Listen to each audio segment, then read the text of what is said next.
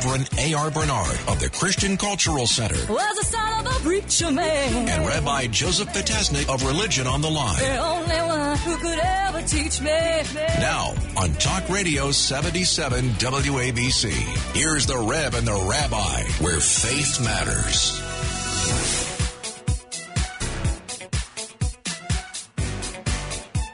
Good morning. I'm Rabbi Joseph Potasnik. And I'm Reverend A.R. Bernard. Reverend, this has been a one hell of a week, I guess is the way to put it theologically. uh, What's that yeah, theologically? Yeah. yeah. How, how did you guys do? Because you know you're you were in the city. I was actually traveling back from Syracuse, New York. We have a Right. one of the largest churches there, and got caught in some of the storm. Um, how did you do? Were you okay? I'm okay, but there are others tragically who did not make it okay. We lost a number of lives. And, Yeah, you know, yeah. it's that fragility of life. It's so fleeting. You know, one moment you're there enjoying, you know, uh, a secure moment. The next moment, your life could be taken from you. And I think people have to recognize that and be grateful. Savor what you have and protect yourself as much as possible. But this is, you know, this storm, not just about rain, it's about human life. And uh, we uh, we mourn for those who were taken from us, and we uh, we try to bring comfort to those who are grieving so deeply. Absolutely. There are families we are all in our prayers, and also those who survive these things have to deal with the aftermath, the destruction of property, uh, you know, as well as the grieving process if they've lost life. But you lose property, you you you have uh, emotional attachments to things. That's that's very real, Rabbi. I, I think about my you know, we thank God for that we're still alive, but at the Yeah. same time, Yeah. you know, your Yeah. house is gone. Yeah, but you know what? I think of my parents, and when I was younger, sometimes you'd be a little irresponsible. Oh, the word "little" is emphasized, and you know, you'd be a little fender bender. And my father, you know, you'd say, "Are you okay?" What was the first thing he would say? Well, my mom, "Are you okay?" And Yeah. I understand property, Yeah. but ultimately, property we try to replace. People we cannot replace. Yeah, Um, so, absolutely. yeah, yeah. So, you So know, we've got a, a Jewish holiday coming up. we have a uh, major this, this, week, listen, right? Come on. Well, people. what say- does it mean? Tell First of all, it means that alternate side of the street parking is suspended. so it's a practical meaning. That's how you know. Okay. That's how you know it's a, that's the difference between a major holiday and a minor holiday. But um, look, it, it's the beginning of a new year. It's the birthday of the world, uh, and I'm thinking in all that we went through with COVID, with trying to protect one another, with trying to heal one another and help one another. I think we can walk into our houses of worship, or if we do it online, and say, God, we did our best. We really Hmm. did our best. You know, there are times we walk in and say we could have done better. I think many, well, many could have done better, but I think many of us really, really worked so uh, assiduously to bring hope and honor. I, I think of the clergy of all faiths who kept community together. Here were people physically apart, and yet they used technology to keep them spiritually connected. Uh, Right. Or they, you know, they were very careful in terms of uh, being present in the house of worship. So, you know, it's we're, we're sad, but we're also celebratory in terms of what we're able to accomplish. So it's a Jewish New Year, essentially. And do you reflect on creation? Is that part of you know, we do. We say, yeah, yeah, we, we, we do. But at the same time, we also read about Abraham, you know, because, you know, you can talk about God and creating the world, but it, it's also a human story of, of uh, you know, the the, dra- the dra- drama in every human family, the drama, Hmm. you know, of the individual. So, uh, but today we're going to talk about a story that is always going to be with us and needs to be with us, and that is what happened on September the 11th. We'll be talking to Yeah. former Governor George Pataki, uh, former Fire Commissioner Sal Cassano. Much to Yeah. learn from them. I'm looking forward to it. So they uh, people need to stay tuned. Right. Right here, 77 WABC to the Rev and the, The Rabbi. Thank you. We'll be back. Where faith matters. The Rev and the Rabbi. Talk Radio 77 WABC.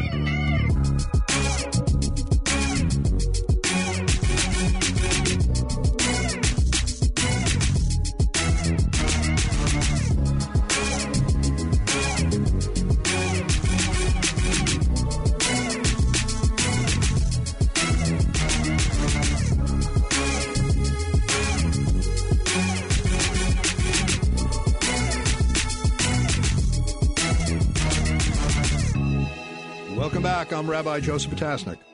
And I'm Reverend A.R. Bernard. Reverend, we have two people uh, who really have honored us through their public service. I'm speaking first of former governor, but yet still called governor, George Pataki, the 53rd governor of the state of New York. Former fire commissioner, still called commissioner, Sal Cassano. Two people who really helped uh, rebuild our state, our city, taught us that in life you have to learn sometimes how to begin again. And uh, they have so much uh, that they have taught us, and we continue to learn from them. So, welcome, Governor Pataki, Commissioner Cassano. Thank you, thank you both very much. Happy to be on with you, and happy to be on with the commissioner.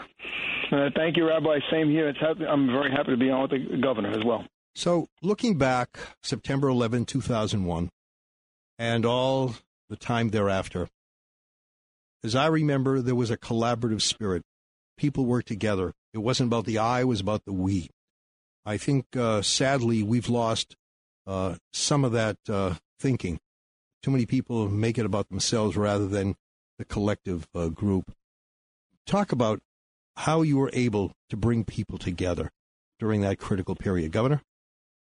Well, uh, I'll tell you, to me, it wasn't so much me bringing people together; it's just New Yorkers coming together uh, with a tremendous spirit uh, of uh, of fight. You know, we had been attacked, and it, you know, today we're separated: Republicans, Democrats, black, white, rich, poor, urban, rural. Uh, that day we were attacked, and nobody cared. Uh, the attackers didn't care if you were black or white or Republican or Democrat or young or old. They just wanted to kill Americans, and mm. out of that knowledge uh, that we were all targeted because of our uh, belief in this wonderful country, we had this tremendous sense of unity. And I think you hit it right on the head. If there's one thing that to me is most troubling 20 years later, and there are plenty of things, but one certainly is the fact that instead of us having that sense of unity, that we're all in this together with a common future, that we had not just on that day, but for years, literally afterwards, uh, now we can't even talk to each other civilly. And uh, we've got to reclaim some of that sense that th- this, this is a great country we are all a part of this country and we're all in this together. So I really think it was the people who inspired me as opposed to the other way around. Commissioner? I agree wholeheartedly with what the governor just said. And it was, you know, as far as the FDNY, we, we saw we were going to get help. I mean, the, the, the governor was visible. Mayor Giuliani was visible. We had uh, uh, many of our other elected officials visible, working together to help us rebuild. And we as a department, we we relied so much on help from other municipalities to help us get on our feet. We were really knocked on our, you know, really, literally knocked on our knees because of what happened to us and how many people were killed and how many people were injured, how many people were sick. And because of that, people coming together to help us. You know, when we came down West Street to go to work, and there were people holding signs, no matter what time of the day or night it was, you know, FDNY, NYPD, we support you, we love you. I mean, I can't tell you how much that perked us up because we were dog tired. Believe me, 18 hours a day. Firefighters were going to work at the pile, going home, going to the firehouse. Very rarely going home, by the way. They said they were going home, but they weren't. They were going back to the firehouse, working the shift, and coming back to the World Trade Center. The support that we had from our elected officials and the civilians and the people from all over the country really kept us going. And and as the governor said, we lost a lot of that, and uh, we have to get it back. We really have to get it back. We can get it back. Governor, Commissioner, this is Reverend Bernard. You know, you two are leaders, and leadership tends to be a foul weather job. You know, no one cares who's in charge until things go wrong or there's a crisis. But that's when leadership shines or lacks luster. And you gentlemen have shined. You've stepped up to the plate. What is it as leaders um, when it comes to this pattern that if we have a common enemy, we come together and and and we we support each other, and and then when the common enemy seems to disappear, we go back to uh, the internal feuds. What is that from a leadership perspective? Well, I think sometimes, uh, sometimes it's uh, politically uh, powerful to demonize your opponent. Uh, and, you know, I think we've lost a great deal of civility in all aspects of our society. Uh, it used to be you ran against someone who um, you may have had different ideas, but you respected. Now it just seems that you try to demonize and destroy the other side. And I honestly think social media is a significant part of that, where um, you can hide behind a cloak of anonymity and just insult and slander and and get away with it. And I think it has just been very destructive of, of us as a society. People should be required to to stand up for what they believe, to be held accountable for what they believe. And and I think if that were the case, we'd have far more of this intelligent dialogue and civility. And uh, you know, Reverend, uh, I think you were right that when we face a common enemy, uh, we generally are able to put aside those differences and come together. Now I'm not so sure. Uh, even in the face of a common enemy, the uh, the division in the country has become the greatest in my lifetime. And uh, I love history, and you think back to the Civil War, and you wonder how people could have been so stupid as to uh, generate what they thought would be a short war that cost hundreds and hundreds and hundreds of thousands of lives without having any concept of what they were walking into. And I hmm. look at us today, uh, and I see a country divided, and I fear that our leadership sometimes has that same blindness as to the consequences of what they are doing. And uh, I've always believed that leadership is bringing people together. Uh, hmm. when you have a vision, this is not a country where you have the right to simply impose that vision. It's one where you have the right to make the case to try to get people to come together behind that vision. And to me, the most effective leadership is that leadership that can create a consensus behind it as opposed to dictating how things are going to be. In Washington right now, uh, we're just told this is the way it's going to be. And if you don't like it, you know, if we have one more vote than you do, tough. That's not leadership. That's not the way America should function. But sadly, it is the way it functions today. Hmm. Hmm. Commissioner? Well, I am so happy I'm not in that political realm because the governor was spot on. As far as the fire department, you know, we people look at us, they look up to us. I mean, you're going to get an occasional bad story, but in, in my vision as a leader, it was how do I make the people around me better? And hmm. if I can make them better, then that's my job as a leader. Not me. It's not about me. It's about the people that work for me or work with me and the public we serve. And we're, we're lucky enough that uh, people look up to us as a department because we're there to help them in time of need. But as far as the political world, it's in a turmoil. I mean, I couldn't agree with the governor more. It's like whatever channel you turn on, it's like you're looking at two different countries. If you're turning on Fox News, it's one report. You turn on CNN, it's another report. You say, wait, I thought this was the same event. But it's not. It's just like the reporting is terrible, and, and the people that are supposed to bring us together aren't doing their job. And, and they really have to because we're in, a, we're in dire circumstances, and we need to get together as a country. We need to do it fast. You know, if we could uh, borrow from the book of Ecclesiastes, you know, a time to tear down, a time to build. Yeah. And I think some people only read half of it. They're good at tearing down, but they're not proficient in terms of building. And unfortunately, we're living in a, in a climate where if you dare try to build together, you're torn down. You're seen as, as being some kind of villain rather than helping us become victorious. I, I just want to know, Governor Pataki, Commissioner Cassano, obviously, after 9 11, you must have changed somewhat. That must have had such a dramatic impact on your lives. You know, can you talk about, you know, how it how it altered your thinking? I mean, I, I've often said that we recognize that you know we all have our particular faiths, but uh, on that day and all the days thereafter, we realize that we do belong to one family. We belong to one another. How have you changed? You know, I, for us that were lucky enough to survive the collapses of both towers, um, I, you know, without having a, a strong belief in faith, um, it would have been a problem because there's so many of us lost our closest friends, our, our mentors, our mentees, and without my faith, it would have been very difficult to get through it. And and we were really, you know, hurting psychologically wise. No matter who you were or who you are, that had to affect us, and it did. It affected us. Luckily enough, I had a strong family supporting me.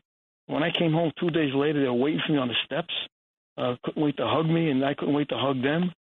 And that's what drove me. Is my family, and then the families of the ones that we lost. You know, we, we had to make it better for them.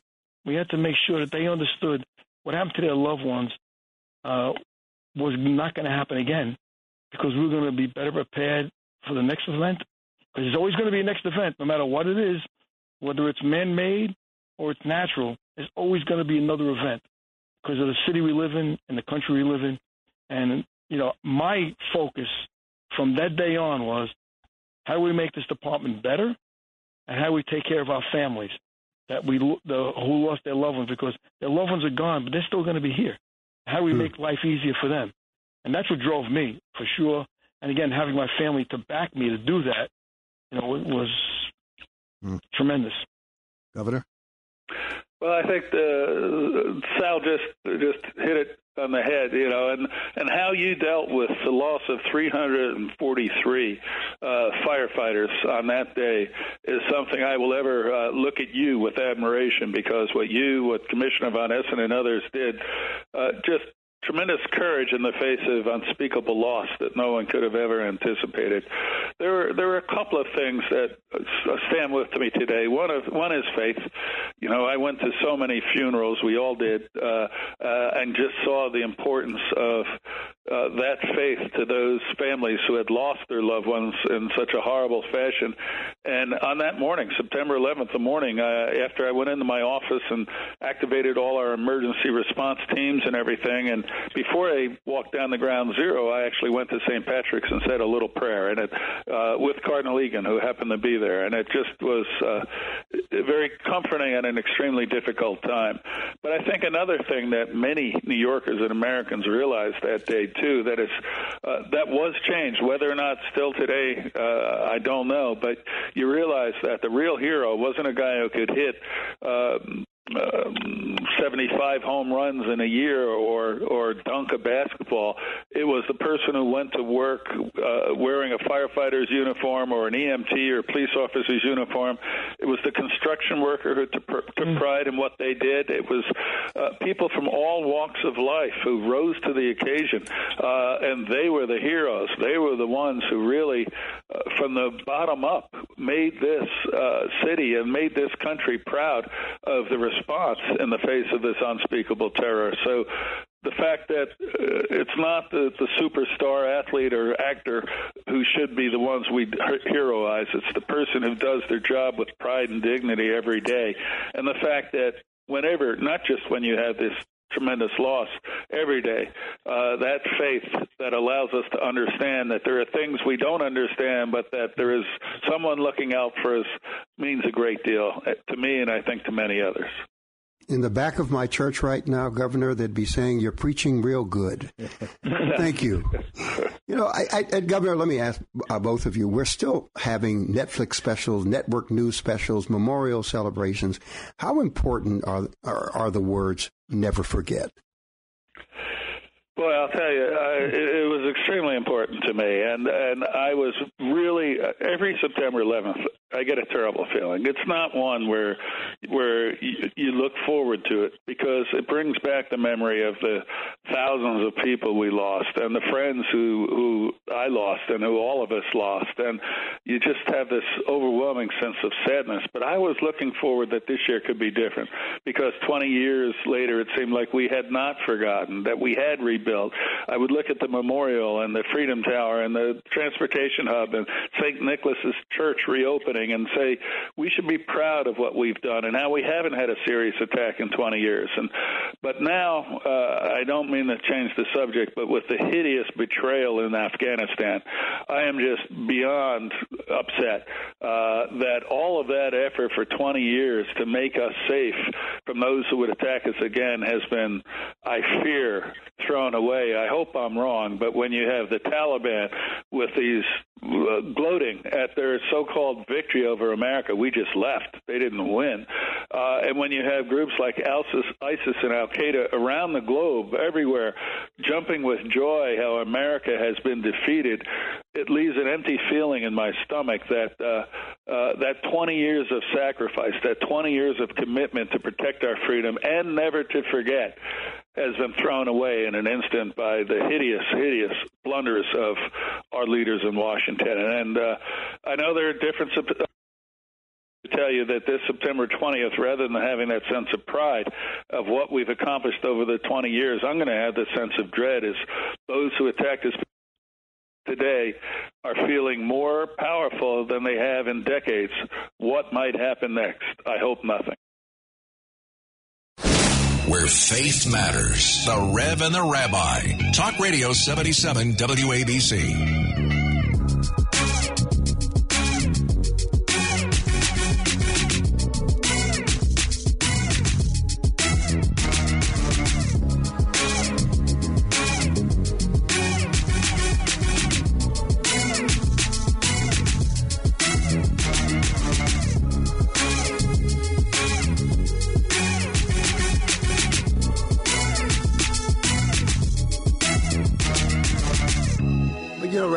I, you, uh, Rabbi Potasnik, you, just stir something.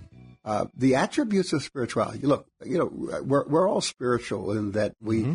there are certain attributes and faculties that, that we have that are not physical. You know what I mean? Uh, and and it, it, it, awakens us to something beyond the physical. Uh, it introduces us to the transcendent, and and those attributes must be developed. Uh, and how will they be developed without a system of thought concerning them? You know, how will we know who or what is God in terms of our belief system, what it means to be human, you know, what it means to live in this world, if those attributes are not developed that inform and, and, and allow us to explore the meaning and purpose of life through study, observation, uh, revelation, the passing of knowledge from one generation to another. I think this is what the institution of uh, the religious brings to society so importantly. Yeah, you know what I think also? You show me where you're spiritual, and I'll show you where it's connected to religious tradition. Mm. Whatever you're mm. doing, call it, you can call it spiritual, and I'll say it didn't uh, come about in a vacuum. It has, it has a basis, religious law. I think sometimes, you know, you officiate at a wedding and a couple comes to see you and they say, we'd like you to read this. This is such a beautiful thought, beautiful poem selection. And I'll say, Do you know where this comes from? I'll say, No. He said, Well, let's take a look at the Song of Songs. Let's hmm. take a look at some of the other books of Jewish literature. You see this? This didn't come about because of some creative thinker. It came about because someone was familiar with the rootage and then developed the fruitage. So I think, you know, people have to recognize that a lot of things that take place in that spiritual arena were preceded by things that took place in what we call the organized uh, religious arena. By the way, we're talking you know, with Rabbi David Seth Kirshner, Rabbi of Temple Emanu-El, close to New Jersey, prominent synagogue, great rabbi, and also past president of the New York Board of Rabbis. Rabbi. Thank you. Very, very kind. Um, listen, I, I will tell you something else that I think is a challenge for all clergy. Is that often all clergy think that they can say or do something that's going to inspire large swaths of people. And the truth of the matter is, is that there are going to be over 400 different portals for our congregations individually. For someone, it's going to be when they suffer a loss. For another person, it's going to be when they have a near-death experience in a car accident. Someone else it's going to be when they have a diagnosis at the doctor's. Another one it's going to be when they go through trauma in their marriage. And the truth of the matter is, is that we create connectivity and spirituality case by case, person by person, family by family. When I first came to my congregation, I explained to the leadership that my home will be an extension of my office. And my leadership said, well, you need to be careful about creating boundaries. I said, I will. My family is my family but we plan to open up our dining room, our living room for our congregants. And every Shabbat, before there was a pandemic, we had guests every single week. The congregation would come. And we did that because we want to create portals with people.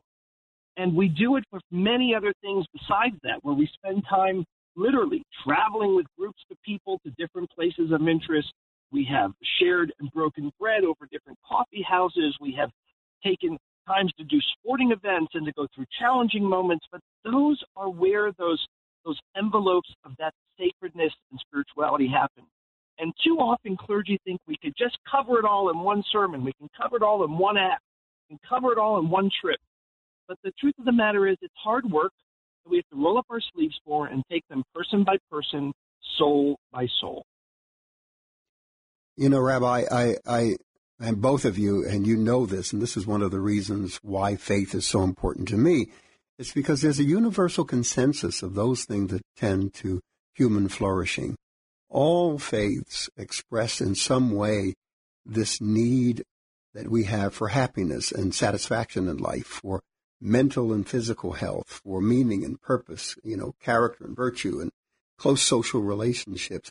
And religion brings that. Religion heightens that. Uh, and it's universal, no matter what faith context, no matter what geographic location. And this is essential, an essential part of what makes us human. Would you agree? Yeah, uh, look, I want to add something. Oh, sure. Uh, David said something you said touched me. Uh, when I went to rabbinical school, one of my professors was Rabbi Shlomo Riskin, who became chief rabbi at Efrat. And you know him, know of him. Mm-hmm. And I remember he gave a talk on the Sabbath at the very beginning of, of the semester. He said, but I don't just want to talk or teach the Sabbath to all of you. I'm going to invite each student here to my home to spend a Sabbath with me and my family. I want you to experience the Sabbath, not just from a textbook, from, from actually living it. And I can tell you that was so impactful. It influenced me because I recognized that the beauty of a tradition goes beyond the pulpit. It goes beyond the book. It goes into the very, very being of uh, living life. And I think what you said before, the different portals and what people remember, you know, you're a great preacher and they'll remember the sermon you gave, but more important, as you know, that you stood with them during celebratory times, critical times, you were there. Um, and that matters much. And that I think is where people recognize the value of not only religion, but having a figure who represents the religion so honorably, so nobly, and, you know, uh, practices all that the person proclaims in the pulpit. Well, I, I'm not saying what I'm about to say to be self-effacing, and I appreciate the kindness, and I, I definitely try hard. But you and Reverend Bernard, myself, all of us have also um, made our, um, our our mark by missing the mark at times. There have been places where we weren't um, catching the note of urgency from people, where we weren't present when we could have been or should have been. And this is a season in the Jewish world. You know, it's it's Sunday morning. A couple days will be Yom Kippur. This is a season when we have to reflect on that too. So sometimes what disconnects people from spirituality is some of the mistakes that clergy make. Mm-hmm. Um, all of us are human beings in this process. Every person of the cloth is a human being, and that cloth goes on the same for all of us. So um, definitely, you know, understand that. Give us a little bit of slack in that process, but it's a reminder for us to try and catch those hints, those notes, and those places where we can make the difference. Because boy, when we do, it really does buoy someone in a way that gives them hope and healing. And when we miss it, it only brings them further down. You know, you know, you know, Rabbi uh, Seth Kirshner, uh, Rabbi Potasnik, and I and I talk about that uh, constantly. The fact that we are essentially wounded healers. We're in the business of helping people heal, and yet we ourselves uh, need healing. And no matter how much we do, we're always living with this idea that was it enough? This sense that we're missing the mark, that we're falling short in some way. Uh, and people think that we've got it all together, but that is so far from the truth. That's, Admit it, Rabbi that's please, why, that's why you, that's why you need me so badly. Uh, you know, to, to pick you up. Uh, but you know what? We we do need one another. I kids need to socialize with kids and be with one another. We clergy, we need to have these kinds of exchanges where we uh, went astray, where we excelled. And I have to say something. We talk about the unaffiliated. I think we have to we have to learn from something that uh, I've tried to uphold. We have to stop being so damn negative. Uh, I know people will look at surveys and you know uh, cast aspersions on those who are not in the synagogue. Telling people who are in the synagogue about those not in the synagogue. But it's a challenge for us to find ways, you know, if there are people out there who are not coming in, how do we open the doors a little wider? How do we bring them in? Let's use that, you know, we say crisis creates opportunity. Let's use it in a way that we don't disparage those who are disconnected, but on the contrary, say, what more can we do? Reverend Bernard, I told you I have a friend who was giving a sermon one day and he noticed someone was sleeping, snoring. And usually the snorers sit in the front so you can hear them. And he said to himself, you know, I could say he's tired. You know, I could say he's, he's had a difficult week, but maybe my sermon is not, you know, doing it for him. Maybe I need to be better. And I think there's a way of, you know, lifting ourselves up so we lift others up and saying, what can we do to get them to to appreciate? Reverend, you always talk about value. You got to give value to people. They have to feel there's something there that resonates with them. So I, I think that's another way. They don't just want to hear grouches on the pulpit. People are always complaining. Uh, absolutely, no, there's, Rabbi. There's a, there's a lot yeah. to be hope. There's a lot to be hopeful and happy for. Um, just as a side note, I think Joe knows this about me already, but I was the first rabbi who had his sermon material sponsored by Ambien, and um, I have diagnosed 11 people in my congregation with sleep apnea. And I always say I saved their life because of that. So I feel good um, that my sermon was able to help in that diagnosis. You know, uh, this this past week we had a meeting, Rabbi Potasnik, you know, the, with the Cardinal and the Commission of Religious Leaders. We had the mayor come in and address the group. And the theme around the table, whether we were talking about vaccine hesitancy, uh, issues of health, issues within the community, uh, of poverty, the marginalized, whatever it was, one recurring theme was that the clergy are the trusted messengers, the trusted voices within the community. That when the clergy speak, the people will respond in ways that government can't get them to respond, uh, other uh, family members can't get them to respond. And that's a big responsibility that we have. But it is true that we have been given this, this, this voice of trust, this mantle uh, of trust. Uh, would you say that that's your experience, Rabbi Kirshner? Uh, unequivocally. Um, I think when it comes to many of these spiritual topics, definitely biblical, religious topics, and even when it in the Jewish faith, when it comes to Israel, and I would say morality, we know more than most and less than some. And there's a responsibility upon us that people really are thirsty to hear from us. Yes, there will be people who disagree with some things we say. But what I find is that people want to hear our opinions. It's okay if they disagree. We can love them just the same if they disagree. And we can we can profess about looking after people's physical health and moral compass, then we can talk about some of these difficult topics that are important. And I think it's important that we use our voices in that way to lend them to as many ears as possible. We come to the uh, end of this, I, I find fascinating discussion. Uh, I heard someone say the following recently that, you know, we, we dip the an apple in honey, so it should be a sweet year. It symbolizes the sweetness we hope that will be given to us the coming year. He says, why do we dip it in honey? Why not in sugar? Or something else. He says, because honey has an interesting quality. It drips. You can't just limit it to one area. Uh, you want that sweetness to pervade into other places, to pervade, you know, into the lives of other people. I just want to say, Rabbi Kirshner, uh, you're a great blessing, uh, not only to the Jewish people, not only to your family, but to so many others who have turned to you over the years for guidance. Uh, so you represent that rabbinical honey, uh, bring a lot of uh, joy and sweetness to many others. So thank you so much for all that you do and will continue to do. Thank you. That's very kind. The feelings are mutual for both of you. And the blessing is just spending time with both of you and knowing both of you. And I hope that this new year gives us more and more portals to do that with you. And may all of your listeners of all faiths be blessed with good health. Amen. Amen to that. We'll be back. Amen. With more of the Rev and the Rabbi right here on 77 WABC where faith matters. The Rev and the Rabbi. Talk Radio 77 WABC.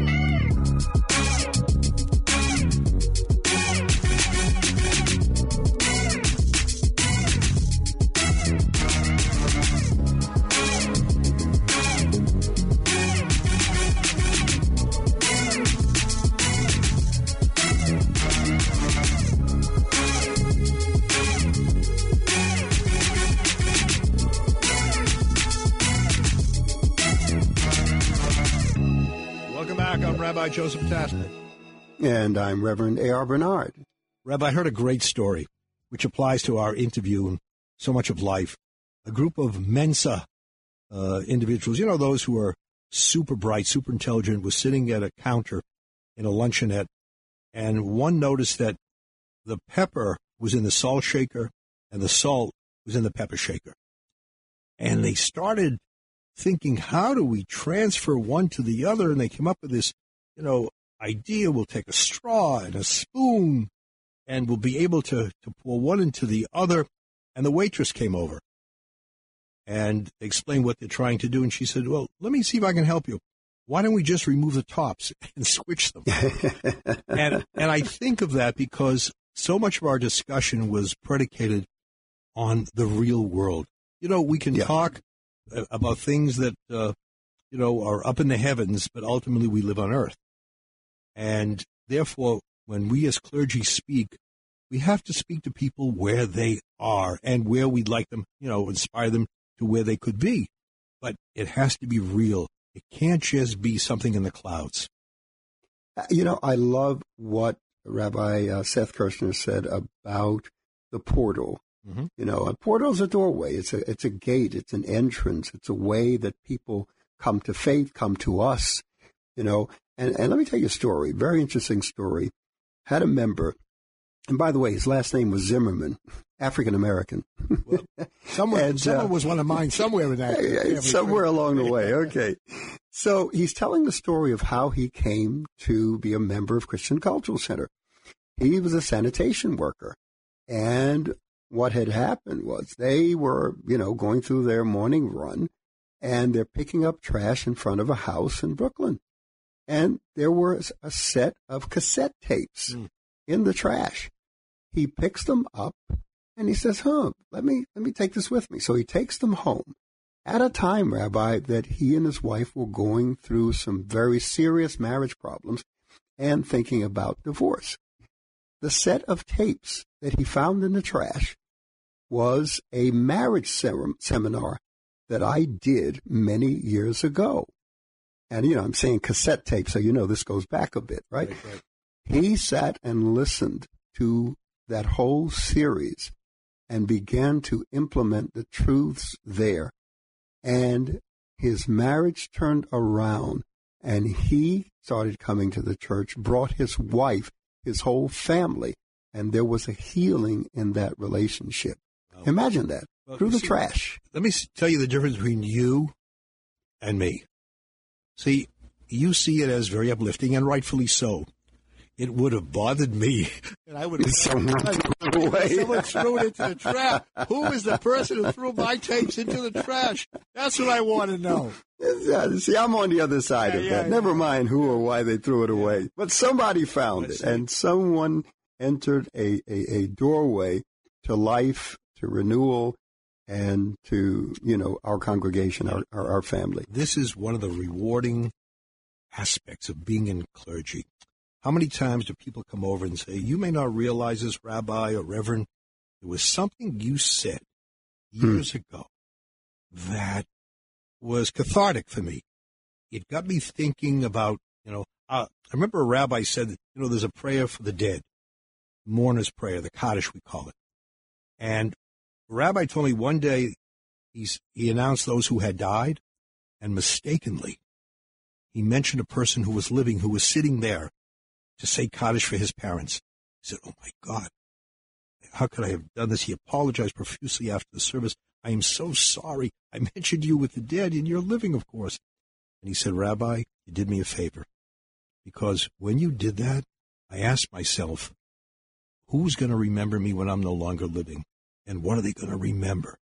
And it got to me thinking that I better make some corrections in my life so that there will be someone who not only say Kaddish, but say Kaddish with pride that I was Wow. blessed to be in their life. So you never know what will Yeah. trigger a response. So, uh, but I really enjoyed the con. I enjoyed the conversation because it, it dealt with you know we're in the world of religion, and in today's world, you know everything becomes so so politicized. But it's nice to have a conversation about tradition, how we react to it, how we respond uh, to the different problems of life. So, David Seth Kirshner, uh, is why I, I can. He's one of my favorite people.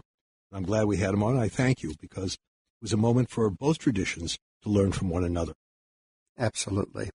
And always a pleasure to be with you. Look, sometimes we lean political, sometimes we lean to the religious, always building a bridge between faith and culture. That's what we do right here every week And on 77 WABC. and hopefully next week again. Let's do it again. We'll be forward to it. back. So, yeah, thank you for being with us. We appreciate and we pray for our audience, Rabbi. We want to make sure they know that. Yes, we do. It should be a, a, a good year. The Jewish New Year, but we say it's the birthday of the world. Let's hope it's a better year for all people.